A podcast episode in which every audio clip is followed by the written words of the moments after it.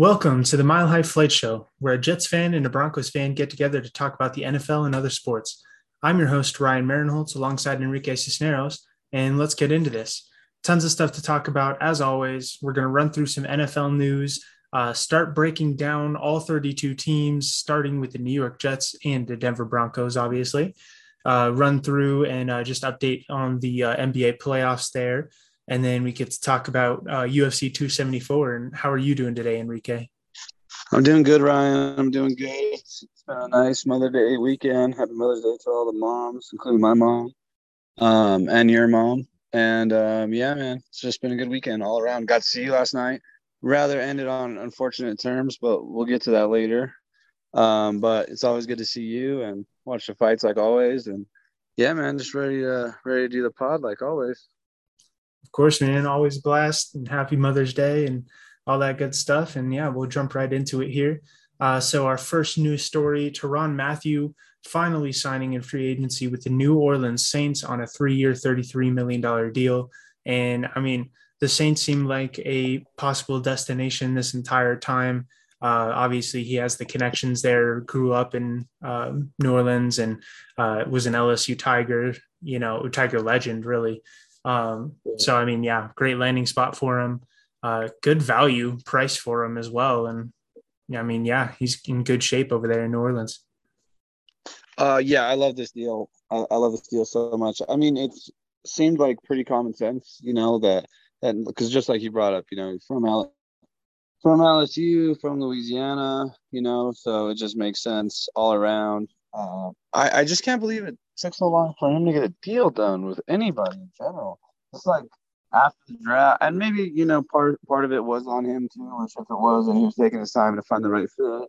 But um, you know, I, I thought he already had a, a visit with the Saints beforehand, and so I thought you know maybe at that time a deal would get done. But and I'm not sure what happened, but yeah, I mean, it's it fills a need for the Saints as well, especially after losing Marcus Williams to the Ravens and I don't necessarily know that. The, I don't think they drafted a safety, did they?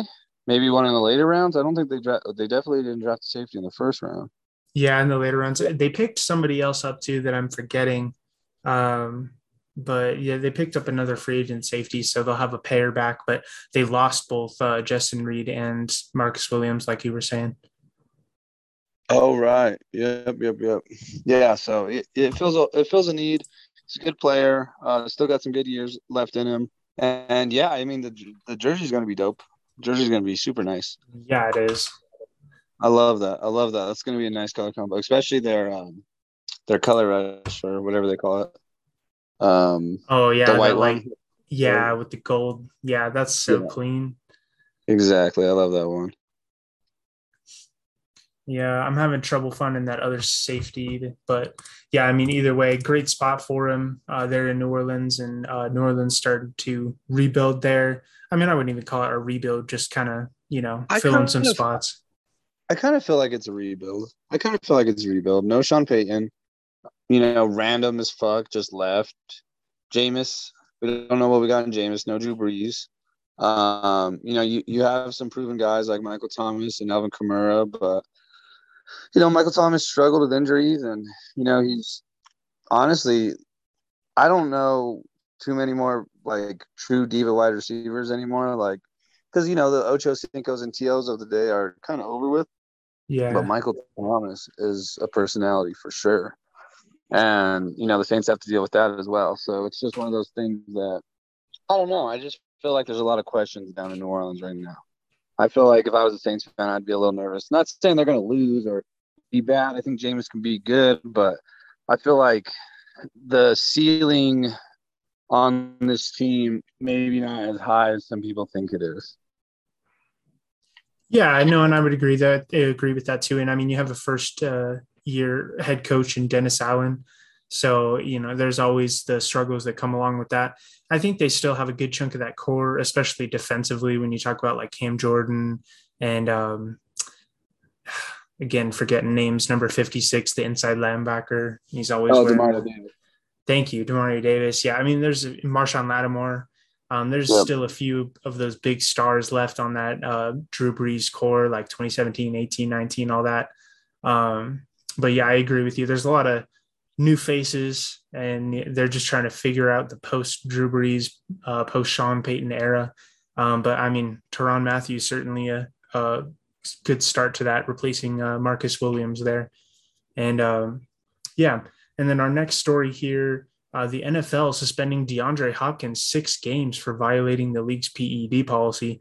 I mean, I think this pretty much hit, you know, everybody out of the blue because DeAndre Hopkins has really uh, never had, at least to my uh, knowledge, you know, uh, if you want to call it behavioral things or whatever, which I mean, to because he's always been kind of one of those guys that's just like on top of his health and on top of all that. And that's kind of what their uh, statement that they came out and said uh, reflected was, uh, at least publicly, they're saying like they have no idea what could have caused it and they're going through products he's used and they could have something that was against it. And um, yeah, I mean, you always wonder what exactly they tripped for the PED policy, especially now that uh, like weed is not uh, as um, restricted or whatever. But um, right. yeah, I mean, just kind of came out of the blue for me with DeAndre Hopkins. Yeah, this is a real infor- unfortunate headline for me because I, I, I like, and I stand on this mountain very strongly. I think DeAndre Hopkins is the best wide receiver in the NFL still. Yeah. Um, and that argument gets a little lessened. Now, what I'm hoping for uh, is that because in MMA stuff like this happens, right?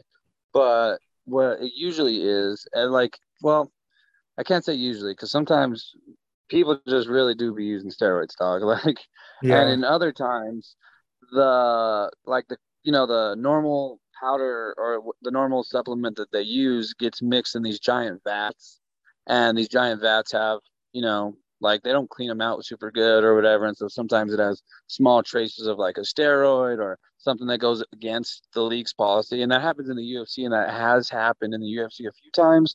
And they've traced it back to the plants and did all this. And you know some some fighters have gotten like vindicated and have been you know like had their results um, nullified and mm. so you know maybe that's something that can happen with DeAndre Hopkins um, but if I'm being honest with you, do I think this tarnishes his legacy in any way or like his um his reputation in the league? I think it does slightly, but I think DeAndre Hopkins is pretty well known to be a pretty good, solid guy. I think he works hard.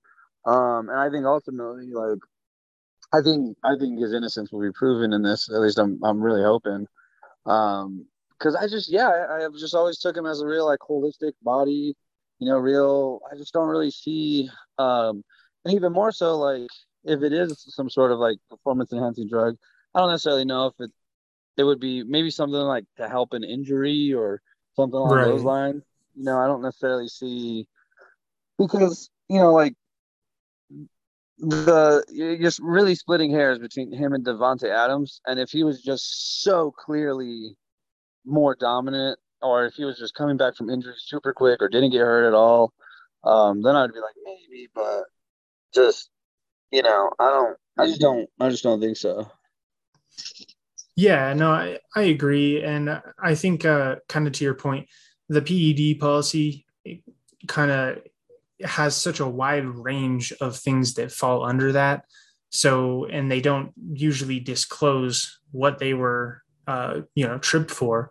So you're just kind of left guessing of like it could be any number of things whether it, uh, it's like an actual performance enhancing like steroid or something for you know pain relief or whatever i mean or like you said just a random trace of something in a completely different product that uh, he thought was uh, like everything that's supposed to be in that is uh, covered under the uh, the league's policy, but some trace of something got uh, into it in the production. You know, so it, it, you never know with this kind of stuff.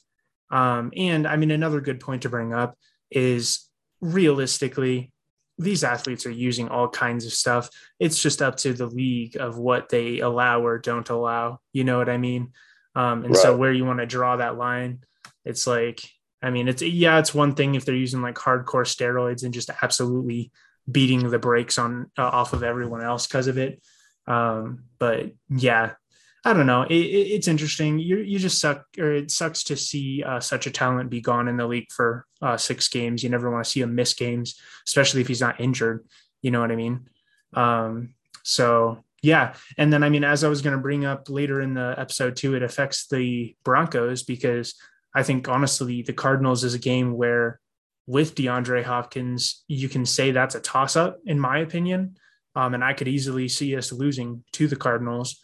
Um, but if DeAndre Hopkins isn't there, I think obviously the Broncos have a much better chance uh, of beating the Cardinals too. And so that just depends on where they land in the schedule, which has not been released yet. So, um, but yeah, I mean, yeah, just sucks to see there. And then uh, our next story here uh, Falcons signed defensive tackle Grady Jarrett to a three year, up to $51 million extension.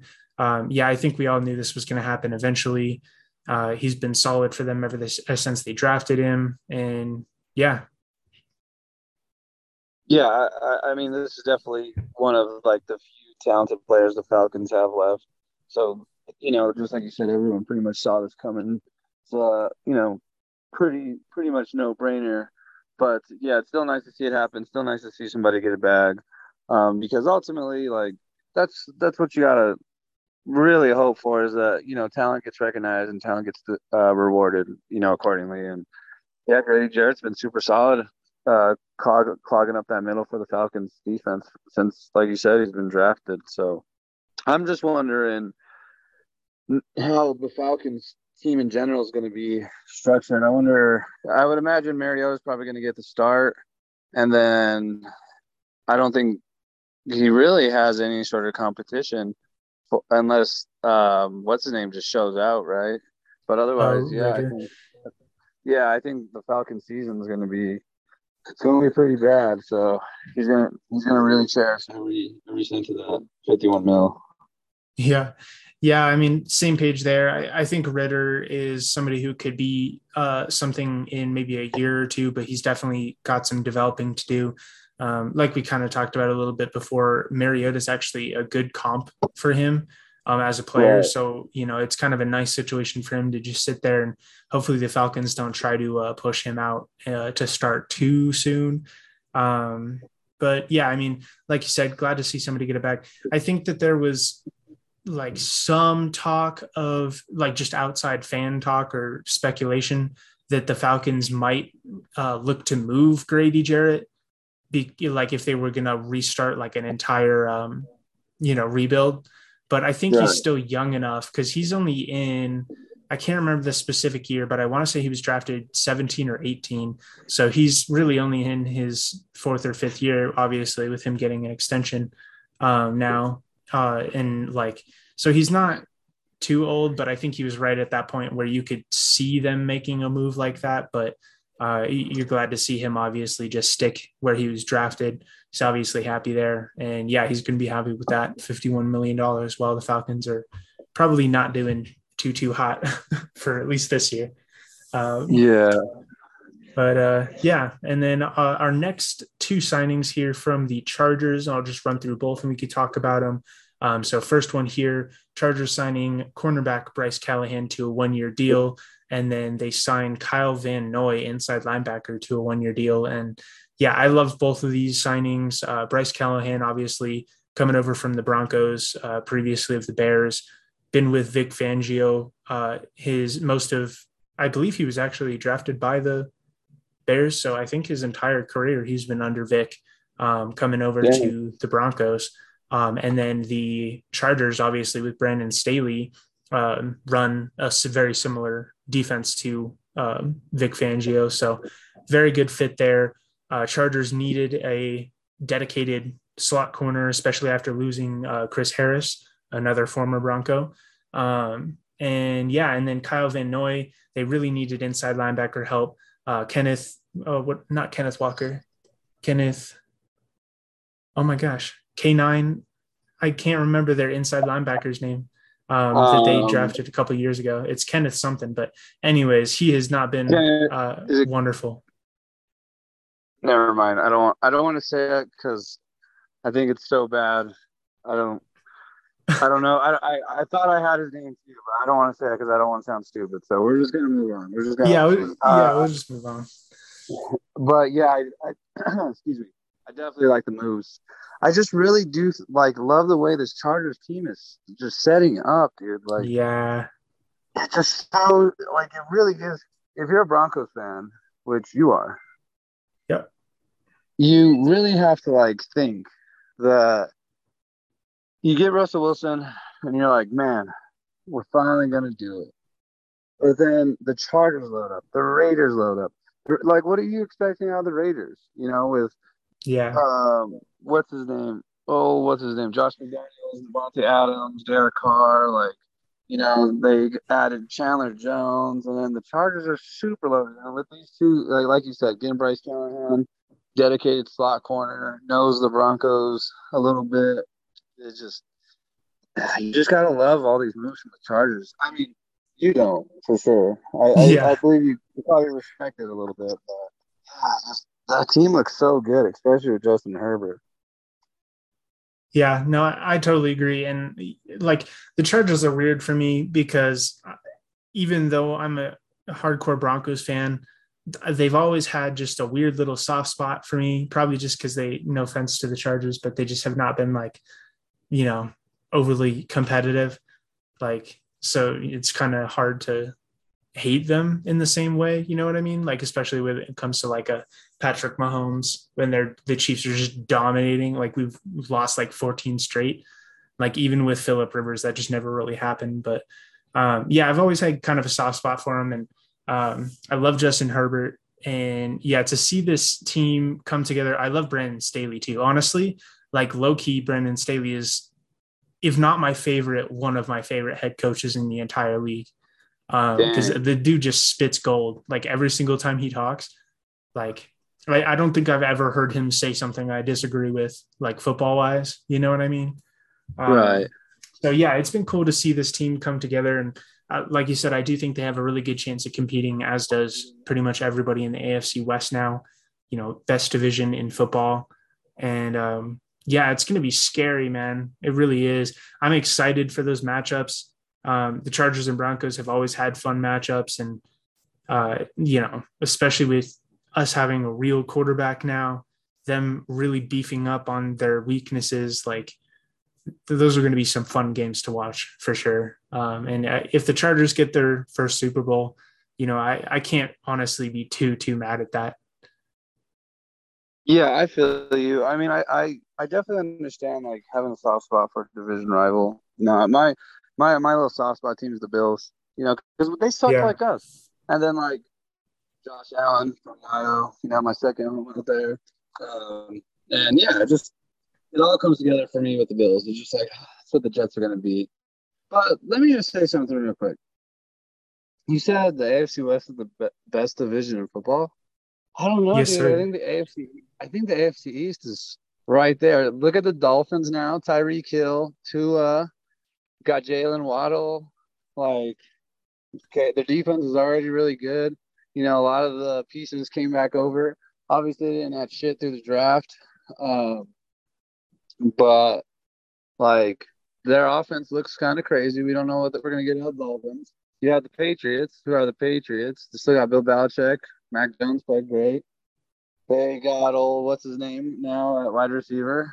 Um, what's his name from the Dolphins? Uh, Oh, DeVante Parker. DeVante Parker. You know, they got that random dude with a rapper name in the draft. Um, oh, Cole Strange. Cole Strange. That's my dude, bro. I'm telling you. Cole Strange OG. OG. Yeah, exactly. Cole Strange OG. Um, and then you got the Bills, who are obviously Super Bowl contender. Uh, Josh Allen, shout out. And then you have little New York Jets that just killed the draft, killed this whole offseason. Like I think I think the AFC East, like maybe not as many well-known stars as the AFC West, because like you're right, you guys do got the home run hitters. You guys got Khalil Mack, Russell Wilson, Ciara, Patrick Mahomes. Ciara. Um, because I feel like that's the only like like I told you yesterday. That's the only reason why I feel like Russell Wilson's so cool now. Because otherwise, like a football move, yeah, he's a good quarterback. Yeah, yeah, yeah, yeah. But like his wife Ciara, that's so cool. Like I love it. But anyways, you know, like my point being, the AFC East, you know, is looking is looking is looking pretty prime time too. Yeah, no, I would totally agree with that. I see the vision there. Um, yeah, I mean, there's a, all four of those teams are building and building, and I, I think for me, the only major difference would be what you touched on was like in the AFC West right now. I view it having more bona fide, like proven stars, whereas I think in the AFC East, you're looking at more like really good talent that is going to be really good and even better in the coming years. Like I think you could probably make an argument for AFC East being the best uh, division. Like, I mean, you can make the argument this year, but really like next year and maybe the year after, when you see Tua keep developing, um, when you see, I mean, Josh Allen keep developing, Mac keep developing, Zach keep developing, like all those guys are really young and have like uh, Josh Allen obviously scratched more of his surface than the other ones, um, but the other three guys are are really just starting out. Um, and yeah, so I like I think for sure I see the vision there. Um, and those are some really strong rosters. I don't. I'm trying to think of any other division that like really compares. Uh, before, um, like last year, you could for sure say the NFC West, but with Russ leaving, um, you know, it's hard to say that anymore. Um, well, Arizona's a question mark. Yeah. Um, the Rams just won the Super Bowl. And then, yeah, the Seahawks kind of suck now. The 49ers are good. Um, but yeah, it's just pretty much two teams. Yeah, I can't really say. Maybe the the NFC or the AFC North. Yeah, Joe yeah. Joey B, Lamar, motherfucking small hands, Kenny Pickett, motherfucking small hands. Uh, and then what? Oh, oh, oh! Deshaun Watson's in that division now. Yeah, man, that's that's a strong contender right there. Deshaun Watson's in that division now. I, I love that the Steelers oh, are the worst goodness. team in the division too. Dude, prime time game is the Browns and the Ravens. Yeah, that's, I need a, that's that. a prime time game now, dude. That's a prime time game. Dude, that Browns was a prime time game even with Baker, but with Deshaun, that takes it to a whole nother level. I'm saying, dude, like that that's a prime time game right there. That that my friend is a sleeper sleeper rivalry like renewal right there. Deshaun oh, Watson. Deshaun Watson is going to do a lot for the Cleveland Browns. And just like that, they're must watch television, like must watch television. I gotta see Lamar, especially when like how he was playing last year, Mr. Comeback Hero, Mr. Down 41 points, still win the game, Mr. Put the team on the back, like, because that's what Deshaun Watson does. Like, yeah, man. it's just gonna be, it's gonna be great. It's, it's gonna be great. And oh my goodness! And then the Ravens had such a killer draft, so we're gonna see Kyle Hamilton and Tyler Linderbaum and David Ojabo, like I need it, dude. Oh my goodness. Also, if, if, it's not the Jets, if it's not the Jets, I pray it's the Ravens. That's all I'm saying. Dude, I agree. I agree. I'm I'm with you there. And like uh, low key to the Ravens versus Browns, one of the best uniform combos in the entire league. Like I don't even care. Like it, it almost doesn't even matter what combo of of their uniforms that you do. Like it's still just fire. I think the best one is like the Browns home and then the Ravens. If you do like the away white jersey with the purple pants, like give me that shit all day. See, I, I, I honestly like all the Ravens combo. Um, me too. But if I'm being honest with you, they're that color rush is killer, dude. With the gold, with the gold yeah. numbers, like yeah, I love that uniform so much. It's so good. Like, and sometimes I feel like with those color rushes, like over saturation, but the Ravens, I'm just like, dude, give me more of that. I agree. Yeah, I mean, purple and gold is a, an amazing combination to begin with. Um, but yeah, the Ravens pulled off well, except for when they tried to do the gold pants that just looked like mustard. That was that was crazy. That was not good. Yeah. Um, but yeah, yeah, lots of uh, matchups to look forward to. Lots of strong divisions in the league, and um, yeah, I mean, I, I, totally agree with your point there. I think the AFC East is very strong, only getting stronger, and it'll be exciting to see. And uh, speaking of the AFC East, uh, that brings us to the end of our, our NFL news here. So uh, we can go ahead and jump right into our team breakdowns and start with the New York Jets. Awesome. So obviously, you know, throughout the beginning of our podcast and all the way to now, you know, we went through like nice little stages of, you know, seeing the Jets roster for this upcoming year kind of take place. So obviously, at the top there, our GM, Mr. Joe Douglas. Um, can't say enough great things about Joe Douglas. Robert Saleh, our head coach, amazing. Love the dude. You know, first Muslim American head coach. Got a shout out every single time because it's a great it's a great feat. Um, and yeah, I mean, we're having obviously our starting quarterback is going to be Zach Wilson, Zachy Dub, coming into the second year. Um, second half of the season ended real strong. Only him and Aaron Rodgers were the only two quarterbacks not to throw an interception last six games of the year. Um, and you know when it's just you and the back-to-back MVP, that's it's pretty good company.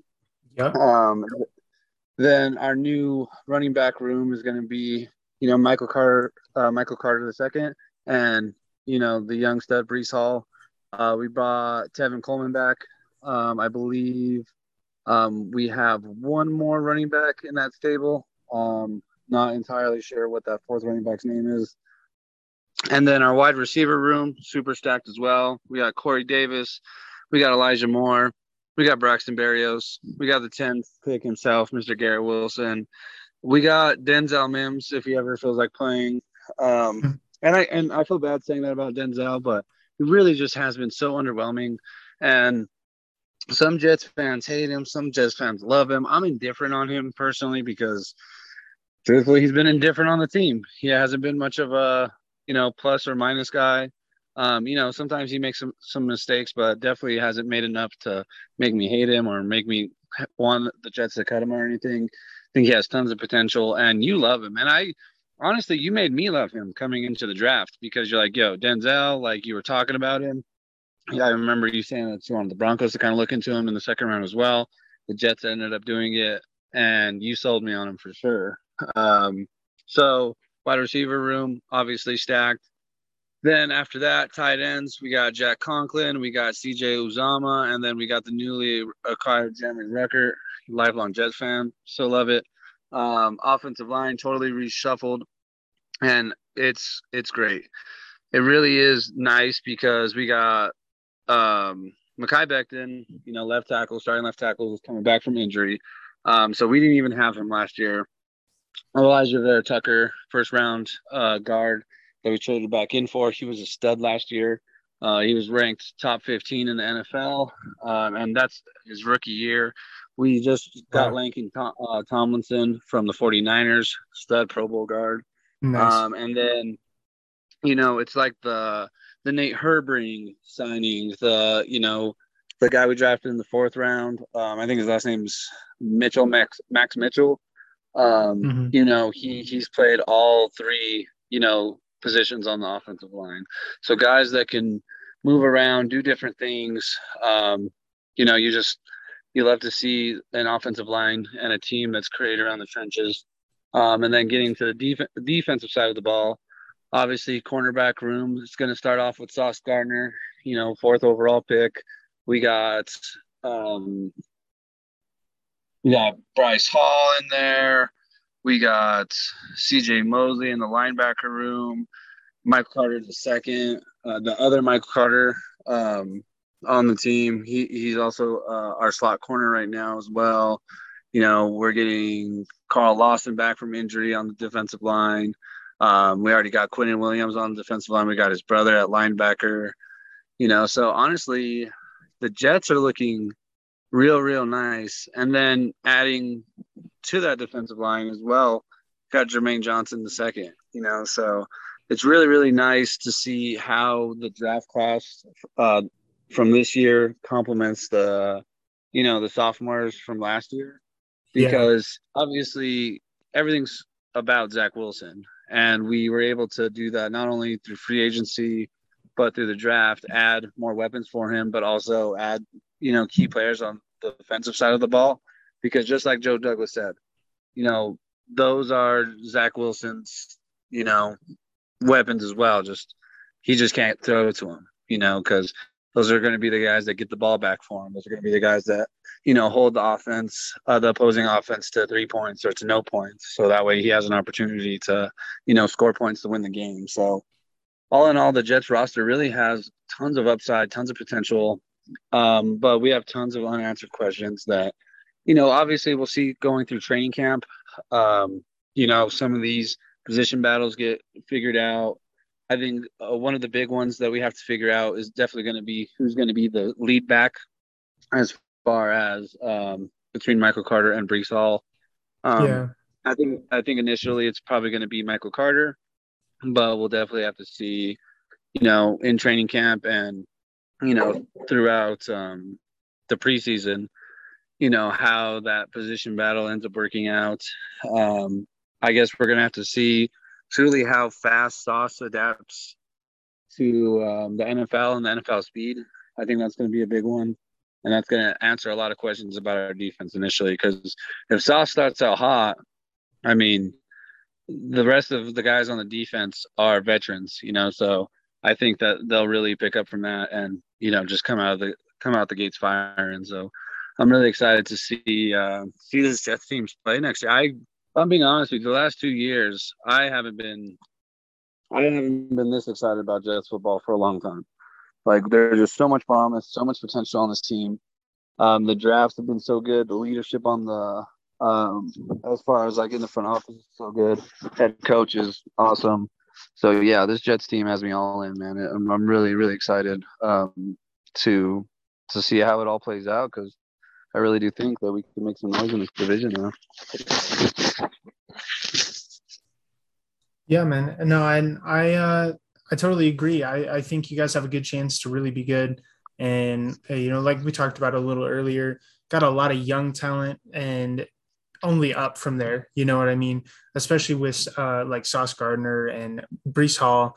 I think I agree with you that probably Michael Carter will be the lead back initially just because of the fact that he was the incumbent and he's already there. He knows what he's doing. But um, yeah, I think Breece Hall is going to be a star for you guys uh, once he um, adapts to the NFL game and um, shakes off those rookie jitters and all that good stuff. And yeah, I'm really excited for that. And um, yeah, I mean, like like you said, there's some veteran presence there. Keep the young guys in check, um, but a lot of young talent. Uh, some really good coaching, obviously from Robert Saleh. Uh, like I'm totally on the Robert Saleh train as well. Um, ever since he came over from the 49ers, just his infectious energy. Um, he's obviously a player's coach. The players love him. Um, and yeah, I mean, it's one of those situations where um, I think if he can like as a coach, you just have to put the production behind it. Um, but he's got every other piece that you want from a head coach. Um, so if he can put some production behind it and get you guys some wins, I think he's going to be your head coach for a really long time. And Joe Douglas has just knocked the shit out of the park. Um, I mean, no offense to, you know, the Jets and, and like in the past before him, it's just been miserable a lot of the times when you look at their drafts and um, the consistency at which I mean, you like same as like the Browns and stuff is like the consistency at which there was bad picks being made, and it's just night and day with Joe Douglas, in my opinion. Um, so yeah, I couldn't be more happy for you guys, and I couldn't be more excited to see the Jets be good. I think the Jets are, or the league is just a better place when the Jets are good. You know.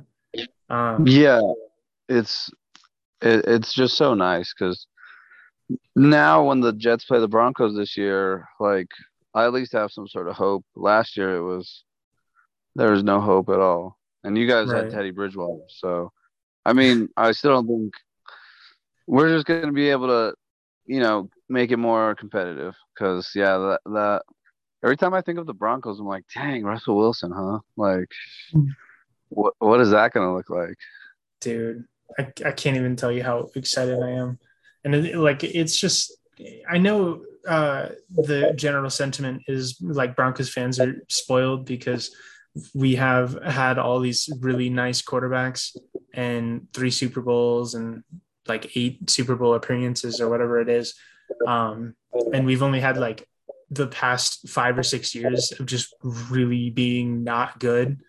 Uh, but man, it's been dry out here, bro. Like if I saw that QB carousel graphic on ESPN one more time, I was gonna start ripping out hair. Like it was awful. So to finally have Russell Wilson, yeah, I couldn't be more pumped. Um, but yeah, I mean, I guess with that we can go ahead and um, start off with the Denver Broncos here and go through them. Absolutely. So the uh, general manager George Paton, I mean, bro's just been fantastic. He's on his, uh, I think he's working on his second year on the job now. And I mean, there were some questions. I think a lot of people questioned him going for Patrick Surtain um, in the first round of last year's draft over uh, drafting Justin Fields, who was still there. Um, but I mean, now that you have Russell Wilson, there's not a single point that I can point to on George Paton's record uh, as a blemish. You know what I mean? Like, so I could be more happy with him uh, so far. And our brand new head coach and Nathaniel Hackett, uh, really excited about him. He's clearly brought a new energy to the building alongside Russell Wilson. Um, and uh, yeah, I mean, as long as I think it's kind of the same situation as Saleh, where like I think on the surface he has all those pieces you want, like personality wise, coaching style wise, and uh, the fact that the players seem to really like him. Like he's got all that. So as long as he can put the production uh, production behind it, um, I'm really uh, excited uh, for him as our head coach here, and uh, I think he can be really really good for us. So. Um, and then yeah, we can start running through the roster real quick here. Obviously, quarterback Russell Wilson still feels amazing to say. I don't think I'm going to truly believe it until I see it with my own eyes. Um, but yeah, I mean, couldn't be happier. And then uh, at running back, we have Javonte Williams, Melvin Gordon, and Mike Boone. A couple more guys there. Uh, really, I just rather than doing the entire roster, I have uh, the guys that I think are probably going to make the 53 pretty much.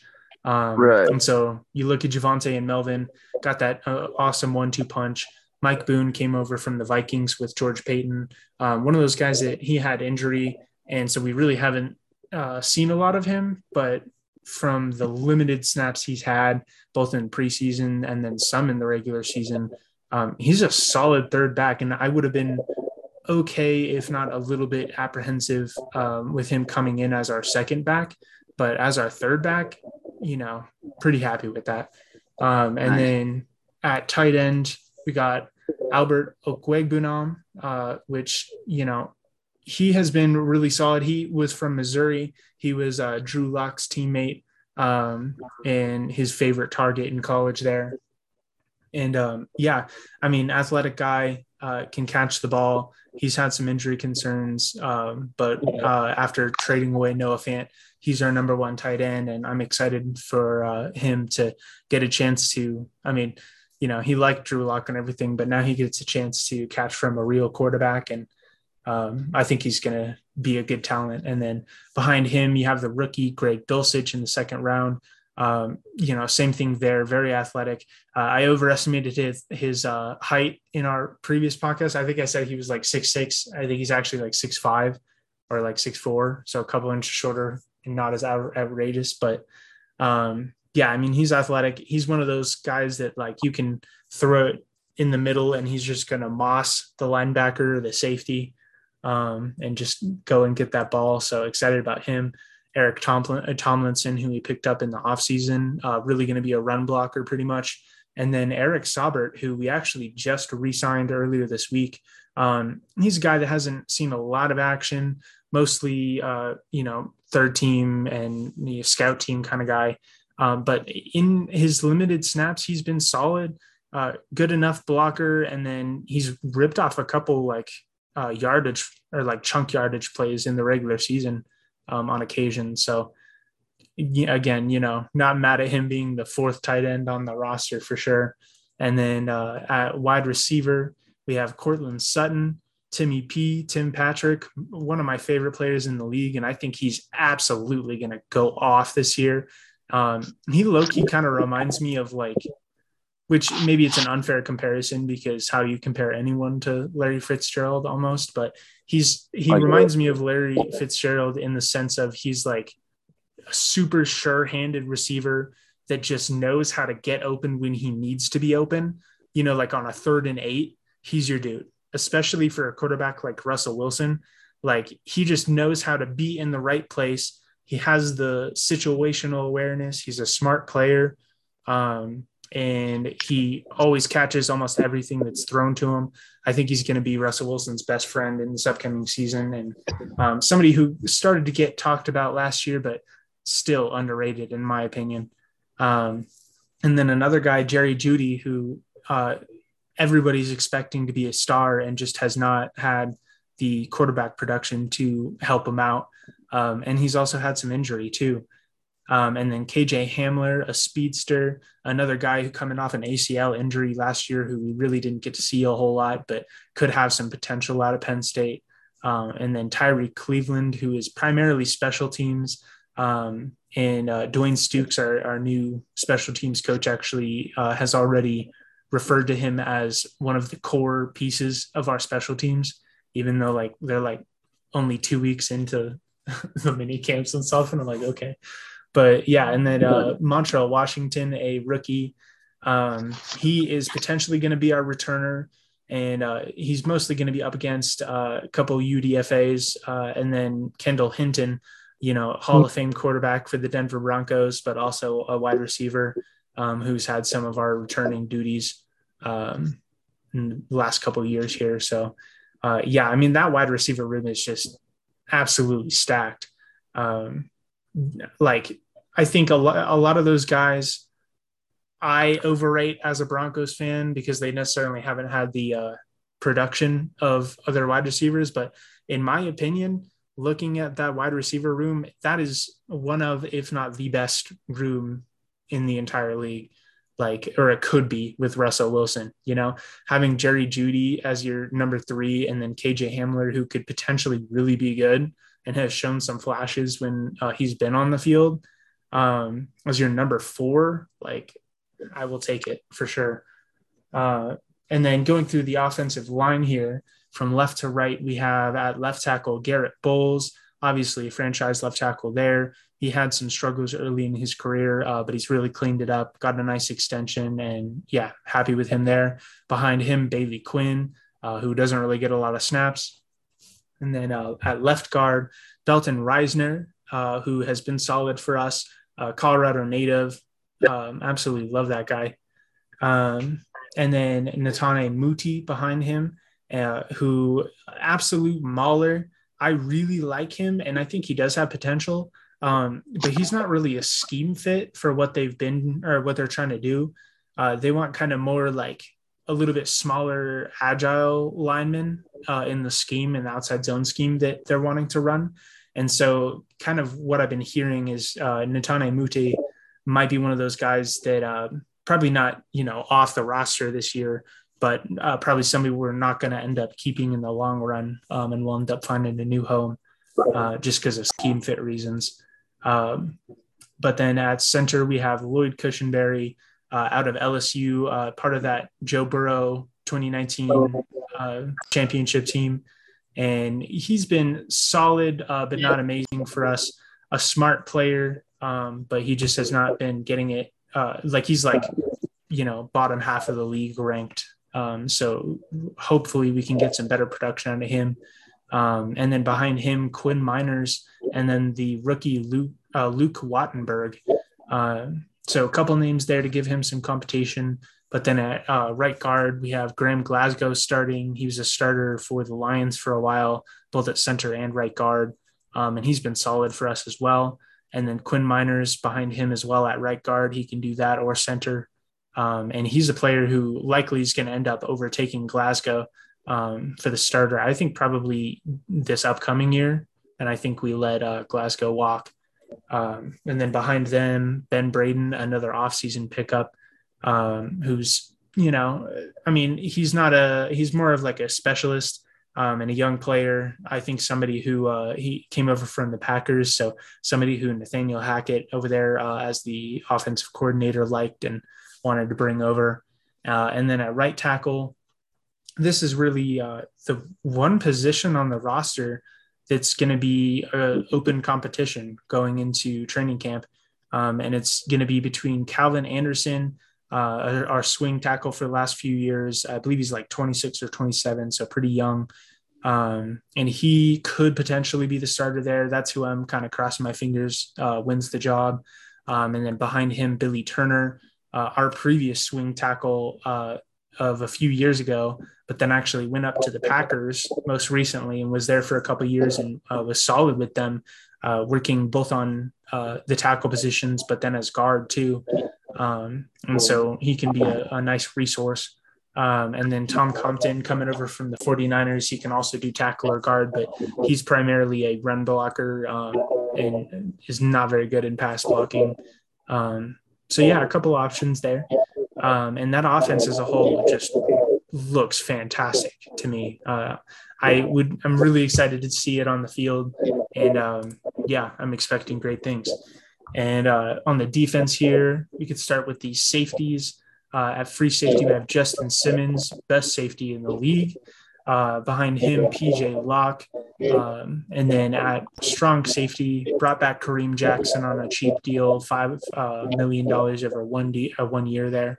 Uh, Caden Sterns, a young guy out of Texas, uh, who end up uh, may end up actually being the starter at strong safety, and I wouldn't be surprised to see them uh, kind of use Kareem Jackson in more of a nickel role uh, this upcoming year. So um, yeah, excited about him. He's got a lot of talent. Um, he was a guy actually last year when I went to the training camp. He was a rookie, and he was out there making plays as a rookie, like in training camp and showing up. And um, clearly, he's been trying to make his name there, um, and people are starting to take notice in that building. So uh, then a rookie, uh, Delarrin Turner Yell. He's probably mostly uh, likely going to be special teams mostly. Um, and then behind him, Jamar Johnson, uh, guy that he's a he came in last year as well with Caden Sterns, and I actually thought that he was gonna be somebody like a really underrated guy. Um, he's a smart player, got that IQ, um, but he just has not uh, developed uh, the same way Caden Sterns has yet, at least. Um, but yeah, hopeful for him. And then our cornerback room here, uh, obviously Pat Surtain, the second, uh, the rookie there, or well, rookie last year, going into a second year. Yeah, couldn't be more happier. Uh, couldn't be happier with him, uh, especially after you know, like I said, uh, some people question passing on the quarterbacks to get a corner there, um, but after you get Russell Wilson, got to be happy with Pat Surtain pick. He's a lockdown corner already, and uh, yeah. And then behind him, Ronald Darby still got him for a couple years under contract uh, relatively young uh, corner cornerback there, and he's been solid when he's on the field. Um, I really like him as well. Uh, Michael Ojemudia, uh, he's been a young player who's uh, kind of gotten stuck behind uh, some other guys, especially last year, um, and then struggled with some injury. But um, I, I, really think he could be solid as well. Um, and then our rookie here, Damari Mathis, who we brought in from Pitt, um, somebody who I'm really interested to see. I, I don't know that he's going to be uh, too much of a contributor this first year. Um, but he's very physical, uh, a smart player. And uh, I think that once he gets adjusted to the NFL game, um, he could be really solid. And I think he has the potential to play uh, in the slot as well as on the outside. Um, but then, uh, yeah, looking at specifically our slot slash nickel cornerbacks, um, our starter there is going to be K'Waun Williams coming over from the 49ers solid pickup there after losing Bryce Callahan. Um, you know, he's had some injury concerns like Bryce has, um, but I would say less. And um, yeah, I'm excited for him. Damari Mathis put him on there as well. Uh, he's probably going to be the second slot behind K'Waun Williams, I would imagine. Um, and then behind them, you have Essang Bassey, another young player, um, shown some flashes, but yeah, not too much there. And then another rookie in Faion Hicks, um, and he could be, I believe he was out, out of Oklahoma. Um, he could be something. Um, you know, I, I, like his athleticism. Uh, I think he's got some potential, uh, but he's got a lot of work to do. He was a seventh round pick, and um, yeah, just on technique, on. Um, I think he tracks wide receivers well, but he struggles at the point of attack with the ball and uh, just doesn't really get his hands on guys. And then uh, isn't the best tackler of what I saw. Um, but yeah, I mean, he could be something potentially. Uh, we'll have to see what these coaches can make out of him. And uh, moving on to inside linebacker, brought back Josey Jewell in the offseason. Uh, really excited for him. He was playing his best football uh, that he had in his entire career uh, prior to tearing his pec uh, last year there. Um, and then Alex Singleton brought him over this offseason from the Eagles. Um, I think he's going to be on special teams as well, but uh, it really appears that the Broncos are looking to uh, put him potentially a starter next to Josey Jewell there uh, as an inside linebacker. So, uh, which I don't think he's gotten like super extended minutes there before. So uh, I'm interested to see how that turns out there. Uh, behind them, you have Jonas Griffith, a young player who showed out a little bit last year when we were really just decimated by injury um, at that spot, and he stepped up and provided solid play for a rookie uh, at a difficult position. Um, and he's a smart player too. He actually, uh, because Josey Jewell was the uh, like a defensive play caller and he had the radio in his helmet. And uh, after he went down, Jonas Griffith ended up taking that responsibility as a rookie, uh, which I thought was yeah. kind of impressive. So, um, yeah, absolutely. Yeah. And then uh, Baron Browning. So Baron, he, he's interesting because he has the ability to do um, inside linebacker as well as uh, when he was in college, he more primarily was an edge player and an edge rusher. Um, and so he could be somebody who uh, kind of moves around on the defense depending on where we need him. Um, and, uh, you know, got a lot of edge rushers, but you can never have enough. Um, and then behind them, Justin Strnad. Uh, I was excited about him, uh, but he has not really shown what I was hoping. Um, and he, honestly, he could be a, a, cut candidate coming up this year. Um, but then moving on to edge there, brought in Randy Gregory from the Cowboys. Pretty excited for him. Um, he's had some injury history in the past as well as just missing time for uh, uh, you know other things. But uh, kind of what we talked about in the offseason, we picked him up. Um, seems like he's kind of moved his life forward, um, and hopefully he's on the right track there. Um, like personally speaking, and uh, yeah, I'm excited to see what he can do in a Broncos uniform. Um, I still don't like that he's wearing number five. It just kind of looks weird to me for an edge rusher, but it's kind of a clean jersey too. So, you know, whatever, I guess. Right. Uh, and then uh, Bradley Chubb wearing 55 on the other side there. Um, yeah, this is going to be a make or break year for him, honestly, um, because he uh, was picked number five overall in 2018. Um, we passed on Josh Allen for him. We passed on Josh Rosen for him too, uh, and uh-huh. Lamar Jackson. Um, so yeah, I mean he has he had solid uh, production in his rookie year. Um, unfortunately, didn't really get to play with Von because Von was injured that year, um, and then he was injured the next year, and then got injured. Uh, he played a little bit this past year, um, but got injured as well and missed a, a, solid chunk of time. So between injury and then when he has been uh, on the field, other than his first year, he just has been kind of uh, underwhelming. Um, so yeah, I mean, it's going to be a make or break year for him. Uh, he may end up being somebody that tests free agency, depending on what kind of year he has this year, um, and uh, if the Broncos want to pay him, and we'll just have to see how that goes. But uh, behind him, Malik Reed uh, great dude, uh, undrafted free agent who's worked his way up, got a lot of starts last year with injury. Um, he's not a world beater or anything, but uh, he does his job and he can make some plays when he's needed. And uh, yeah, I mean, great guy to have as your third edge rusher on the, the roster. And then uh, behind them, Nik Bonitto, the draft pick, somebody I'm really, really excited about. Um, I think he may need some time to develop, especially on the run defense aspect uh, just setting the edge, uh, which is really important in the Fangio defense. Um, and um, yeah, I, I, am excited to see what he can contribute in his rookie year, but uh, I definitely think he's just going to be a rotational piece uh, for that first year. Um, and then behind them, Jonathan Cooper and Baron Browning, two Ohio State guys. We talked about Baron Browning a little earlier, um, coming off the edge there. Occasionally, John, uh, Jonathan Cooper, very much more an edge specialist Um, and uh, yeah, they came in together from Ohio State, um, and both of them were solid last year. So, uh, showed some potential, and uh, I'm excited to see what they can do. And then behind them, uh, Andre uh, Mintze, and he's another one of those special teams guys uh, that Dwayne Stukes, the special teams coach, mentioned is kind of has implanted himself as one of those core special teams guys. So probably going to make the roster there as well despite not really getting a lot of action um, in the uh, actual edge spot there. Um, and then for the defensive line, starting off with our defensive ends, Dre'Mont Jones, who I think is going to have a hell of a year this year. Um, honestly, a breakout candidate to be, uh, you know, one of the best defensive ends in the league, in my opinion. Um, especially when we have because Dre'Mont is one of those guys where he's pure ass pass rush, right?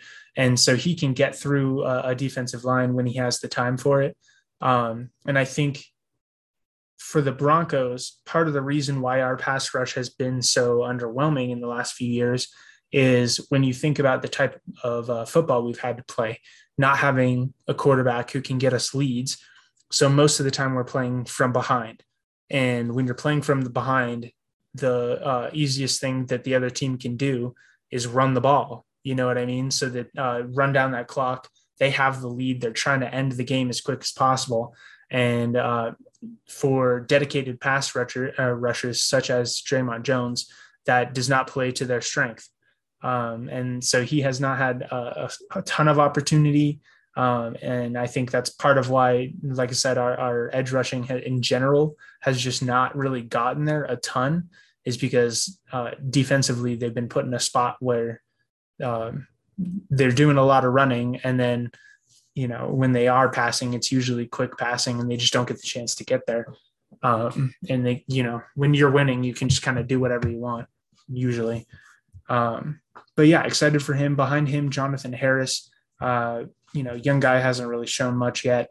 Uh, at nose tackle we brought over dj jones from the 49ers uh, really excited for him. He's going to be solid. Behind him mike Purcell uh, another guy, you know, a run stuffer, um, not much in the way of pass rush, and he struggled with some injuries, but really good dude, really like him. And then behind them, uh, Eyioma Uwazurike, a rookie. Um, and he's somebody who uh, he's listed under nose tackle, um, but I do think that he's going to move around the line. And I actually don't know that he's going to uh, spend a lot of time at nose tackle, in my opinion, uh, because he's a little undersized for that. Uh, in college, he got away with it, um, but he's like six foot, three twenty, something something around that. And usually, you want your nose tackle in the NFL to be a little bit taller than that, a little bit bigger than that, especially if you're expecting him uh, to be that centerpiece for a run defense. Um, so I really think that he's going to be more uh, of a three technique uh, and out more um, there. But uh, yeah, I'm excited to see what he can do. He was really solid in college, and he was like a five year starter or something ridiculous like that. Um, and he was in college for a while. So, um, but yeah, and then at a defensive tackle, we have DeShawn Williams, another undrafted free agent who's worked his way up, made the roster last year. Um, and he had been cut like eight different times in his career, I believe, um, before that. And uh, so it was a really cool story. Um, he shows up, he likes to bat balls sometimes. Um, and uh, yeah, I'm, I really like that guy. I hope he makes the roster again this year. I think he will.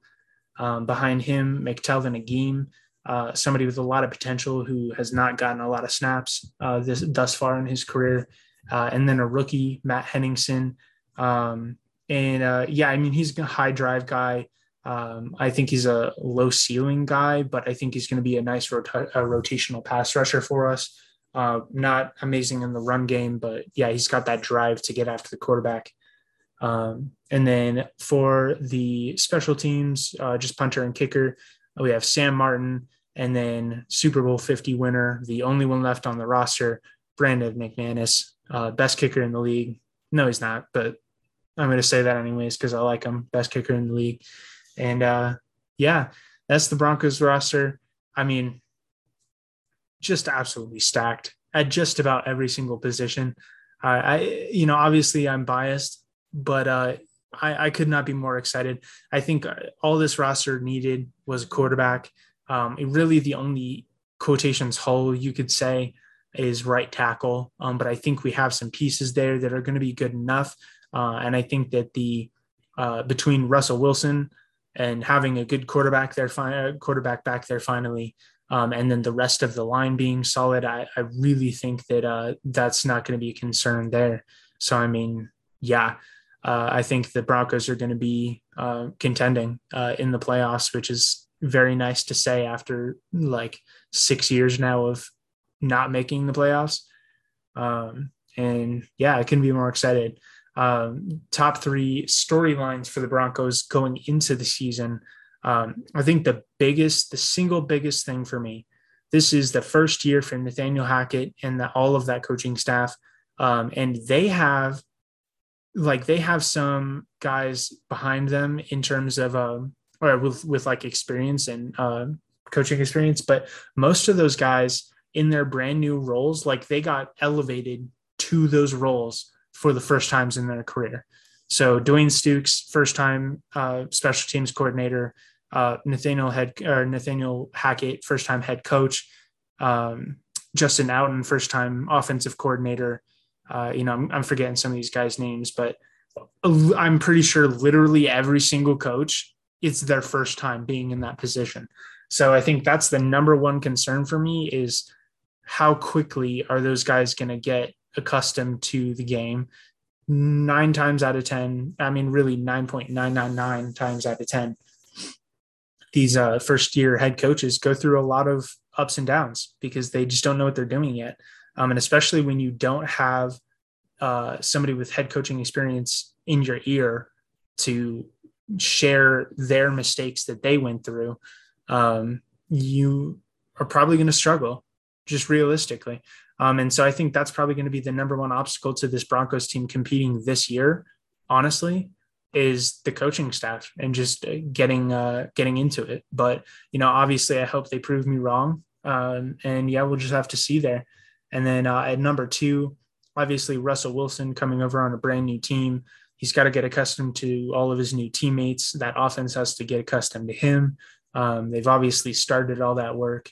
Um, and you saw with um, last year with the Rams and Matthew Stafford, and uh, the the previous year as well, Tom Brady and the Bucks, that it doesn't necessarily start fast, but it is possible to gain that chemistry throughout the first season with a brand new quarterback like that, especially if they're a high little high level quarterback and uh, really be firing on all cylinders by the end of the year, um, which is what both of those Bucks and uh, Rams teams did on their way to Super Bowls with uh, first year free agent quarterbacks. So you know if we can manage to follow the blueprint, that would be fantastic. But um, the difference being there is uh, going back to the head coaching both of those teams had established, uh, respected coaches uh, that were already there and already ready to welcome that quarterback in between Sean McVay and um, Bruce Arians. So, uh, yeah, I mean, we'll have to see um, what happens. But yeah, going back to that number one, I think that's really just t- what ties it all together is can this coaching staff be good enough uh, in the first year? Um, and then number three, is this roster as good as it's hyped to be? Um, you know, Broncos fans, I'm pretty sure if you ask any Broncos fan over the last two years, they will tell you the exact same thing about the roster is that we've really been building and we have a lot of solid guys and honestly one of the best rosters overall in the league. But the lack of quarterback was really holding us back. And now that we have the quarterback, everybody on that roster needs to put up or shut up. There's no more like you know, these guys could be really good, but they're missing this. They're missing the quarterback play. They're missing the head coaching, whatever. Like, this is the time where either you are or you aren't, you know? Um, and so I, am really excited to see it. Um, and I'm really excited, or uh, I hope that this uh, roster can pull through and be as good as I really, really think that we have the chance to be. Um, but uh, yeah, for record prediction, um, I'm going 10 and 7 you know, I, this is pretty fluid. And like we were talking about a little bit earlier, really depends on when these games are in the schedule, which has not been released at this point. Um, but uh, yeah, that's my guess 10 and 7. Some of the potential losses that I think that we might uh, drop there. uh, when you look at the home games, the Colts, who I think are going to be super strong this year and also a contender uh, with Matt Ryan there, and then the Chiefs at home, which you know the Chiefs until we can prove they be uh, that we can beat them. I'm just going to assume those are losses, as sad as, as sad as it is. But you know, uh, Cardinals at home. This is what we're talking about with uh, Deshaun Watson, or I'm sorry, not Deshaun Watson. Um, oh my God, D Hop. D Hop, Jesus, wow. Uh, but yeah, DeAndre Hopkins, Jesus, not even close to the same name, same team before though. But uh, right, yeah. So if De- if DeAndre Hopkins is out when uh, with those six game uh, ban there, when we play them. I really do think the Broncos win that game, but with D Hop in, that's a toss up to me. Like, uh, I think the cards, like you mentioned, they're kind of a question of how good they're going to be. You got the Kyler thing going on. Um, but I mean, last year they were a really solid team, uh, at least until the playoffs came around. And, um, you know, they still have JJ Watt. They still have a lot of those guys. They, they did lose Chandler Jones. Um, but for the most part, that roster pretty intact. And uh, obviously, adding Hollywood Brown and losing uh, Christian Kirk to the Jaguars. But um, yeah, I'll, I'll, just, I'll be interested to see. I just think that that's one that uh, potentially we may uh, drop there. And then away games, uh, you have the Rams. You know, obviously, you know, if we're really good, I think that'll be a game, but hard to project yourself winning against the uh, de- defending Super Bowl champions. Uh, Titans probably, depending on how good Treylon Burks is immediately. I think a lot of their season probably hinges on that too. Um, yep. And then the Chiefs away, talked about that. Hard to assume we're going to win until we do. Uh, and then the Chargers away. I do think we take the home uh, game with the Chargers. That's kind of usually how it goes with us in the Chargers. Is generally we will split, and uh, we'll usually take like the home games each. So um, the Chargers really honestly like I could see a world where we sweep them and they sweep us, you know? Like I right. think that that's entirely possible. Um, I will say the Raiders until they prove me otherwise, I think they're the worst team in the division, even with uh, Davante Adams. I think um, they have the um, most questions. I think they have the most yeah. like unsure things that they have to prove first. I think the other three teams are like a bit more proven. You know, like I agree. I just I know what I'm expecting out of the other three teams relatively.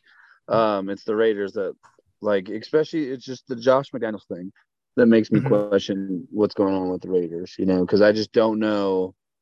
Just like you kind of linked the Broncos to, he was so bad his first stint with the Broncos that, and then he like took the Colts job and then backed out of it. And in general, the fact that he's like Mr. Patriot number two to like Bill Belichick really just makes me not like the guy in general. But yeah. I mean, he does do his thing when it comes to the offense, and he does have some uh, some weapons there in Las Vegas. So yeah, the Raiders for sure are probably the worst team in the division. Um, but yeah, I agree. I agree completely. The Chargers Chargers games for sure could be a split with the Chargers winning at home and then the Broncos winning at home. So yeah, yeah, and uh, that AFC West is just you know we we've talked about it. We'll keep talking about it, um, and we're going to go over the rest of the AFC West teams at some point. Uh, but it's just going to be an absolute bloodbath. Um, and I think a lot of those teams, like, we're just going to have to see what they are when we get into the season. Uh, like you mentioned, the most questions I think with the Raiders, you have that brand new head coach. Um, you do have an established quarterback. You know, a lot of that core established, obviously.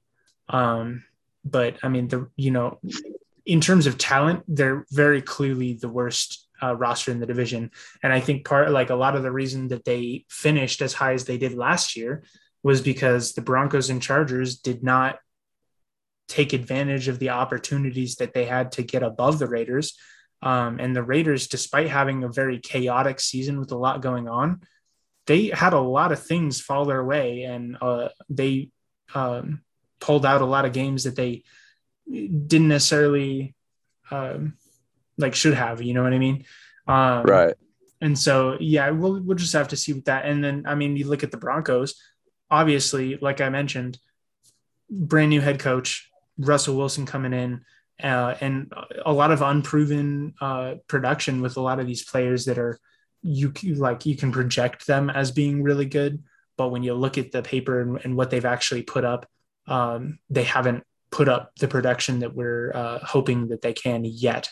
So they're going to have to prove it. Uh, we're just going to have to see how that goes and um, how fast this Broncos team can get going. And another point with the AFC West and the Broncos is like, depending on how fast the Broncos can get going, that division is going to be so damn competitive, especially with the Chargers and the Chiefs, that if you don't get a quick start, uh, you're automatically going to be sitting at third in the division. You know what I mean? Right. Um, and so that it's an uphill climb from there. Um, so yeah, it's just we're we're just gonna have to see how the season plays out. Um, I think the Broncos have a chance to be really really good and be a contender, um, but just as easily if things don't roll their way, uh, they could end up third in division. And if the Raiders just have a hell of a fucking season, I hate to say it, there's a world where the Broncos are fourth in the division, even with Russell Wilson. Like the division is just that good. Um, so yeah, we're just gonna have to see how it folds out. But um, I mean, obviously, as a Broncos fan, I could not be more optimistic, um, and I'm excited to have a fun Broncos team to watch again. Yeah, I mean, I, I, I definitely agree with all your points. I think the other big question that I have, um, and you already touched on it when you were going over the roster, um, I, I really do question Bradley Chubb. And yeah. part of the reason why I question Bradley Chubb is because the when I look at the AFC West pass rushers, I have to put the Broncos in fourth place as yeah. far as your yeah, as far as your duo. And that's mainly linked to Bradley Chubb. I just feel like if, if Bradley Chubb was a bit more of a we just have seen more out of him. Um, but I mean I'll I'll be the one to tell you guys. I'll be the one to tell Broncos country right now. Bradley Chubb's a bust. Like he is a bust. Yeah. Like he he just is a bust. For the fifth overall pick, uh, this is like this is what you've gotten out of him. Um, and if he and this is like super typical Broncos, um, like especially with like a random position like this, um, he he's probably gonna ball out this year make it super hard to decide if you guys are going to sign him or not. And then you guys will probably give him a huge contract and then nothing. Yeah. Um, so I just and I and I hope that's not the case. I hope Bradley Chubb proves me wrong. It just his track record hasn't, and I think that that's gonna go. That's gonna play a big a big difference in some of those big primetime games like you're talking about. You're talking about Matt Ryan. Uh, you're talking about you know, possibly, you know, Kyler Murray. Well, definitely Kyler Murray, not possibly, but Kyler Murray, possibly with DeAndre Hopkins. You know, and if that's one thing that's going to disrupt that, you know, that effectiveness of DeAndre Hopkins or effectiveness of Davante Adams is if Randy Gregory and Bradley Chubb are getting to Derek Carr and Kyler Murray and all these star quarterbacks uh, that the Broncos have to face.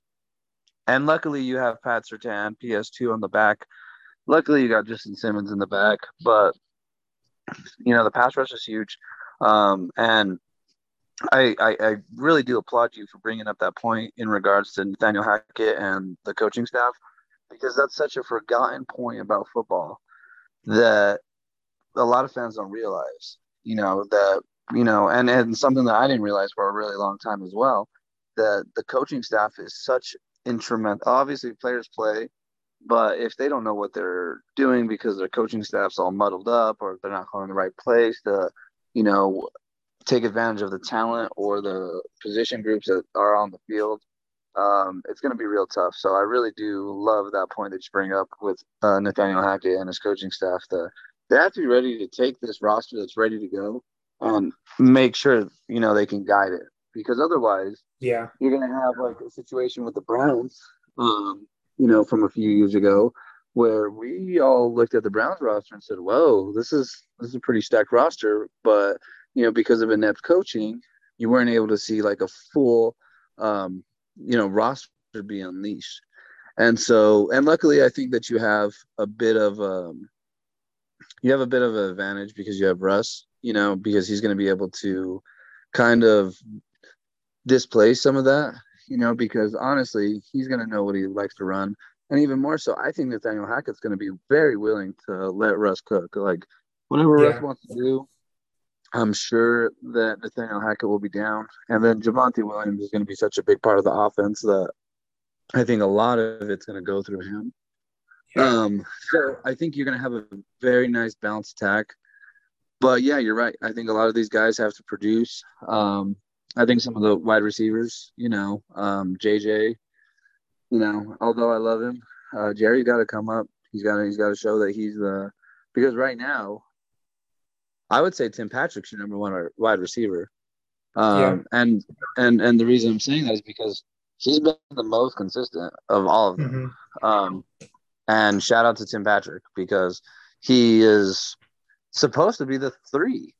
Yeah. And sometimes he makes Jerry Jeudy the three. And yeah. that's uh you know that that's that's quite amazing. So hopefully Courtland Sutton comes back. I know he's battled with injuries and uh you know he, when Courtland Sutton's on, he really is on. He really is a difference maker.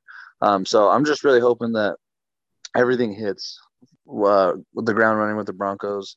Um, because yeah, I want the AFC West to be a bloodbath. Like, I just want all the because you know the Chiefs and the Broncos are going to be primetime games now, and the Chiefs play in primetime games anyways. So, right. but all of the division games are so important now. You can't drop one. Can't drop yeah. one because if you drop one, that's going to be potential playoff seeding. You know, and it's going to be tiebreakers. And in in when you're talking about three teams, we've seen three teams from the NFC West get into the playoffs before. So it's not unheard of for three for three teams from the AFC West to make the playoffs either, and it's going to de- de- determine that seeding, you know. And as the Nuggets just learned, sometimes playoff seeding is relatively important. Yeah, no, absolutely, and I mean, especially when you're talking about, like you said, those division games. Uh, it, you know, it's one thing to be fighting for uh, playoff seeding with a, a, different team, even in the same uh, conference, but against your own division opponents when it's probably going to be neck and neck. Those are meaningful, meaningful games um, that are going to be played throughout the entire season. And yeah, just an absolute bloodbath of a division. I cannot wait. Um, but like you said, the importance of those games cannot be understated. Um, and especially if, you know, like I'm predicting, we drop the Chiefs and the Chargers away and um, the Chiefs at home potentially. And you know, I have the Broncos um, like ten and seven. You could look at the the schedule and say that's generous for the Broncos. I have them beating the Ravens. Um, I have them sweeping the Raiders. Like, there's a few games on there that you could say would go either way potentially. Um, and so, yeah, I mean, it, it's going to be one of those things like we'll just have to see how it plays out. Like you said, um, hopefully everything hits the ground running and uh, those you know pieces of the puzzle come together. But yeah, I mean, time will tell. Um, but uh, yeah, Can I ask you something? Yeah. Ravens and Broncos, they play each other next year. They do. How? what do you even do? What do you even do? What do you even do? You just hope the game ends in a tie. Like you, you wear the Lamar Jackson jersey underneath the Broncos yeah. jersey. Like, I've actually unironically done that before. Uh, dude, I'm telling you, like, what do you do? Like, you wear the Russ jersey on top for the first half, and then you wear the Lamar jersey on, on top for the second half. Like, it's uh, it's that's, it, that's a tough game for you. Yeah, man, it's a pickle. But yeah, I mean, for me, like as much as I do love Lamar and the Ravens, my uh, Broncos fandom will always outweigh the Ravens just because they've been my team for my entire life. Um, right. And so the tiebreaker. That's the tiebreak, yeah, for me. But like it, it hurts to. I wouldn't even say I root against the Ravens. I just like want the Broncos to win more. so, right. Um, but yeah, that that'll be an exciting game for sure. Uh, it's at home for the Broncos. Um, or no, I'm sorry, it is away actually. So that's at M&T Bank. So that actually could be because um, I have them winning that game, but that, that could, be, be the decider is the fact that it's yeah. at M&T. So You um, have you have the Broncos losing to the Titans. I do. I think you know, like I said, I think that can go either way. But the Titans were the one seed last year, man. Like, you know, yeah, one of those I things think, where I think they've gotten weaker. I think they've gotten significantly weaker. I think uh, so too, especially with AJ Brown gone.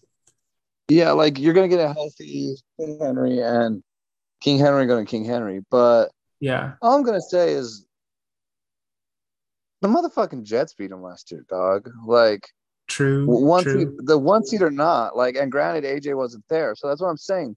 AJ wasn't playing, and the Jets beat him, and King yeah. Henry ran all over us. He had like 161 in that game. That's all I'm saying. That's all I'm saying. Just saying. Just saying. Just saying. It's fair points. I, it's I, fair points. I don't think the Titans are shit. I just think that, like, I just really do think, like, it. What you said about, um, what's his name? What who, who do they? Oh, Treylon Burks.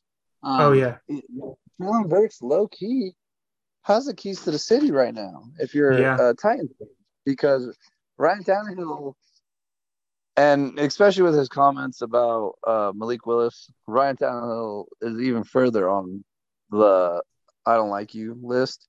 Yeah, but um, yeah, like if Treylon Burks doesn't come out and like like fucking Ja'Marr Chase it up, Justin Jefferson it up, which he could. Like, dude has potential. Um, I, I watched tons of film on him because they were talking about the Jets getting him. He's a physical freak. Um, you know, big guy. He's a burner. He's got all the things that you want in a number one wide receiver, but still got to put it together. He still got to play ball. So yeah, um, yeah, I think if you lose that balanced attack that the Titans had, because they don't even have the tight end anymore, right? Didn't didn't he go to New England? Oh, Jonnu, yeah, a couple years ago. Yeah. So now, like, I don't know. I just, I really do think that the Titans, the Titans really have severely weakened their roster by the AJ Brown. So I think I think you might swap those, right? Like maybe you lose the Ravens, the Ravens. The yeah, know, so. yeah, I would agree. Well, and uh, two, like uh, you know, like we were talking about with the cards game, it really depends on the um, layout of the schedule too, because you think about that Titans game, you say, you know, if it's week two, you got a rookie Treylon Burks in his second game ever, probably not going to be amazing. There's a potential that later in the season, if it's week 16 or week 15 or whatever, that they're more together. Hopefully, we're more together by that point. Um, too you know like that completely changes the dynamic of the game um so there's so many ifs and buts and uh yeah but i, I agree that that you could probably uh swap those and uh the broncos could potentially drop that uh ravens away game and then take the titans uh but yeah i mean there's a few games like that that it's just going to depend on where exactly we're at in the season how they're playing and um yeah with so many unknowns it's just it's kind of hard to totally predict everything. But um, yeah, and then I suppose with that we can go ahead and uh, move on to the NBA playoffs and uh, run through the second round and recap what's happened so far. Um, so in the Western Conference, the Warriors versus Grizzlies. Uh, the series right now, the Warriors are winning two to one after Game Three last night, where the Warriors just blew the brakes off, uh, won by 30 points, and um, yeah, I mean, a statement game by the Warriors, obviously, after the Grizzlies took game two. Um, but I, I still think this one goes to at least six or seven games. Um, I think Ja's not going to give up. Although, actually, a big point to this that I almost forgot to bring up was uh, Ja at this point has been ruled out for game four. Um, so, depending on how many games he, I'm sorry, what? Because the knee injury, right? Yeah, yeah, uh, and I, I don't know that we know exactly the extent of the knee injury, if it's just like a strain or what. But depending on how many games he drops, that could either be just the end of that series right there, or uh, if he mix, uh, just misses one game, I think they still maybe have a chance. But I mean, at three one, I don't know. It's an uphill battle. But uh, right. yeah, I mean, it's been a fun series so far. I think it's clear that the Warriors are the more talented team, um, but the Grizzlies are certainly not making it easier for them. No, the Grizzlies are tenacious, dude. And let me just say something real quick. If you're Ja Morant, you kind of want. Okay, let me paraphrase this by saying you don't want your team to lose, but if if the Grizz beat the Warriors without Ja Morant, what's the storyline then? Right? Are the Grizz better without Ja? Blah blah blah blah blah. And in the middle of uh, the playoffs, that's just not. You don't want to hear that your team's potentially better without you. You know because right. it's it's just gonna. I, I, and maybe Ja is a bit more, uh, you know, mentally mentally uh like strong and he can block out that noise. But still, it's not it's not comforting. Um, because that was that was one of the big storylines that is going around with the Grizzlies right now. Is are they better off without Ja? And when you're playing against the Warriors, especially with the way the Warriors are playing right now, especially after they just lost by 30 points. Like yeah. we we we literally saw some of that game last night while we were watching the fights, and we saw just a thorough ass beating. And 30 points is crazy. So the Warriors are going into this next game with tons of momentum. You don't have your best player in Ja Morant. If you if you lose one more game to the Warriors, if I'm being honest with you, depending on how bad they lose, if it's a close game, I think they'll they'll extend it. Um, if it's not, I think the Warriors are going to wrap it up relatively soon um, just because those they just really have no sign of slowing down. Um, and I think that don't get me wrong, I uh, I loved how Ja came back and you know stormed the gate for game two, um, 49 points, did, did his thing. Loved to see it, but you really cannot afford to make any mistakes against Golden State right now because they'll they'll end they'll end the series quicker than you think. Yeah, yeah, I totally agree with that. All right, and then our next series here is the Suns versus the Mavericks. Uh, currently two versus two. Um, after the game here on Sunday, Mavericks took another game, and yeah, we thought this was going uh, to be competitive, but um, honestly, the Mavericks are putting up more of a fight than I thought they were going to, and um, you know, today was not a good game for the Suns, like just straight up um, Suns are not being as quite uh, quite as dominant as I expected. So, yeah. Um, did you see? Did you see? I don't know um, if you saw. I, I sent it to you while we were on the air because, you know, I'd be like that. Um, Chris Paul was trying to fight like a 15 year old. Chris Paul. Oh yeah, yeah. Chris Paul, Chris Paul lost his mind, and and and I agree. I I think it's the Suns look bad today, dude. The Suns look bad today. And like you're saying that, which is crazy because the Suns really are like so well put together. They have you know three legitimate stars. Uh, you know, D Book and DeAndre uh, Ayton and you know CP3, and then the the depth players are just like they're super super well well balanced and well put together. Yeah, but the Mavericks, they're a scrappy team, dude. They really mm-hmm. are a scrappy team. I was watching a little bit of the game and I just can't believe it. Uh, I, I this is a way more competitive series than I thought it was going to be. Thought it was going to be competitive, but the Mavericks really like they got me rooting for an upset right now, dude. Yeah, no, and I could I could see it happening too. And um, yeah, I mean Luka's having a series, Brunson's having another series, and I think Dinwiddie was really what that team needed. That uh, Porzingis trade, like I don't think the Mavericks are in the position they are uh, without that trade happening. And um, yeah, I mean, Dinwiddie, obviously not a superstar for him or anything, but I think he's been a solid scoring presence and hasn't gotten in Luka's way the way that Porzingis did, and um, is more efficient. And yeah, I mean, like you said, they're a scrappy team. Uh, that Sun team, uh, Suns team, like in my opinion, are well built enough that they should not be dropping these games like just straight up, but they are. Um, and so, you know, uh, they've been really, really solid all season. Uh, you're starting to see some cracks forming. Um, don't know if that's going to be uh, a continual thing or if they're going to snap back out of it and um, show the team that we've seen the whole rest of the year. But Um, you know, like we said, previewing the series, when Luka's in it, you never know. Stuff happens. So, yeah, an interesting series there. We'll have to see how that one turns out.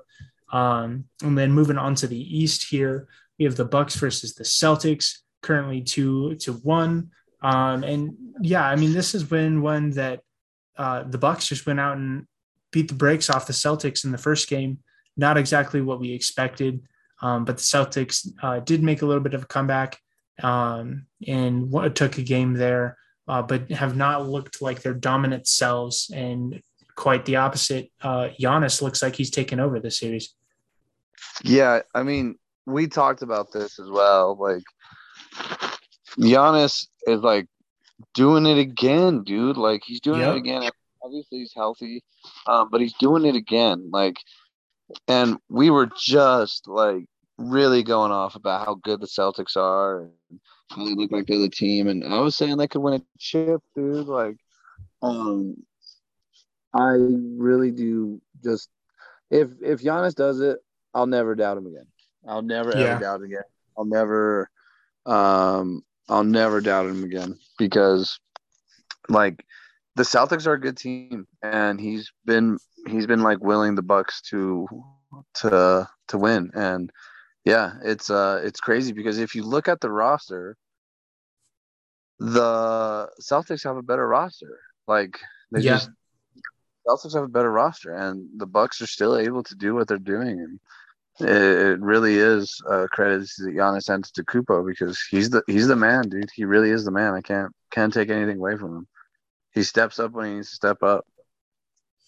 Absolutely, yeah. And you like you were talking about, you saw it last year.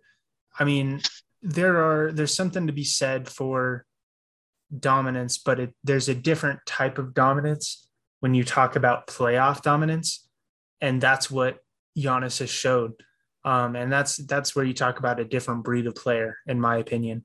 Um, so yeah, I mean, can't say enough good things about Giannis. Uh, currently, he looks like the Bucks are probably going to end up taking this series. Probably still going to be a six or seven game series. The Celtics don't look awful or anything, but uh, just not as dominant as we had expected given their previous performances and sweeping the Nets too, and then immediately losing game one. Like I guess Giannis probably took it per- personal and he's like, yeah, these guys need to be humbled real quick. So, um, but uh, yeah, and then the very last series here, Heat versus 76ers. Uh, it's actually 2 2. Uh, fourth game just ended not too long ago here on Sunday. Um, and the 76ers tying up the series with Embiid back. And um, yeah, I mean, they won by eight points again uh, today. They won by I think 20 points um, in Game Three with Embiid back, uh, and now that he's back, uh, looking like the Sixers are probably going to take it.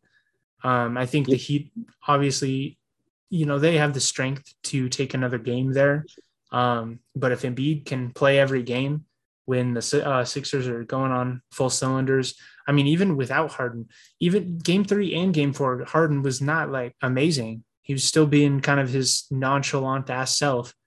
And Embiid just, Embiid, Maxey, Tobias Harris has been having a great playoff so far.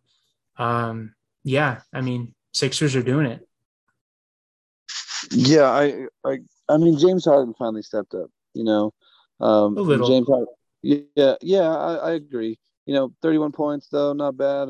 Um, and yeah, I mean, the return of Embiid has been has been the thing. You know, like you can't you can't just like we said with Giannis, and now you see why these two guys are in the MVP conversation almost every year because yeah, you see the impact that they have on their teams. Um, you know, exactly like you said, Embiid with Embiid coming back. Um, you know, they won by 20 points. They take the second game um, after that. So, yeah, I mean, they have the momentum, and sometimes that's what you need in this playoff series. We've seen that in different sports. Um, yeah, but especially in basketball, if you have some momentum on your side, you're starting to get your guys back.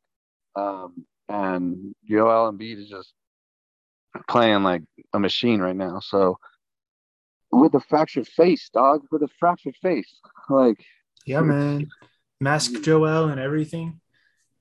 You look so badass in that. I, I love that. but uh, yeah, I mean, I love to see it. Love to see my Sixers doing well. Maxey having great time in the playoffs, and I mean, I, I have you know gushed about him over and over again, but um, not that he's having world beating numbers every single night, but for such a young player, could not be happier with what he's been putting up. Um, and yeah, I'm hoping the uh, Sixers can pull out the series here.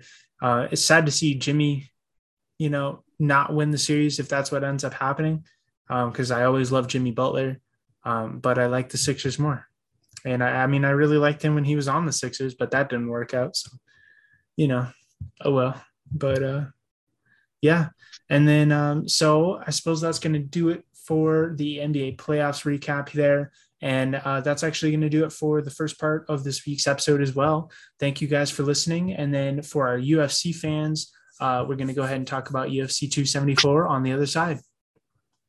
Awesome. Thanks, guys.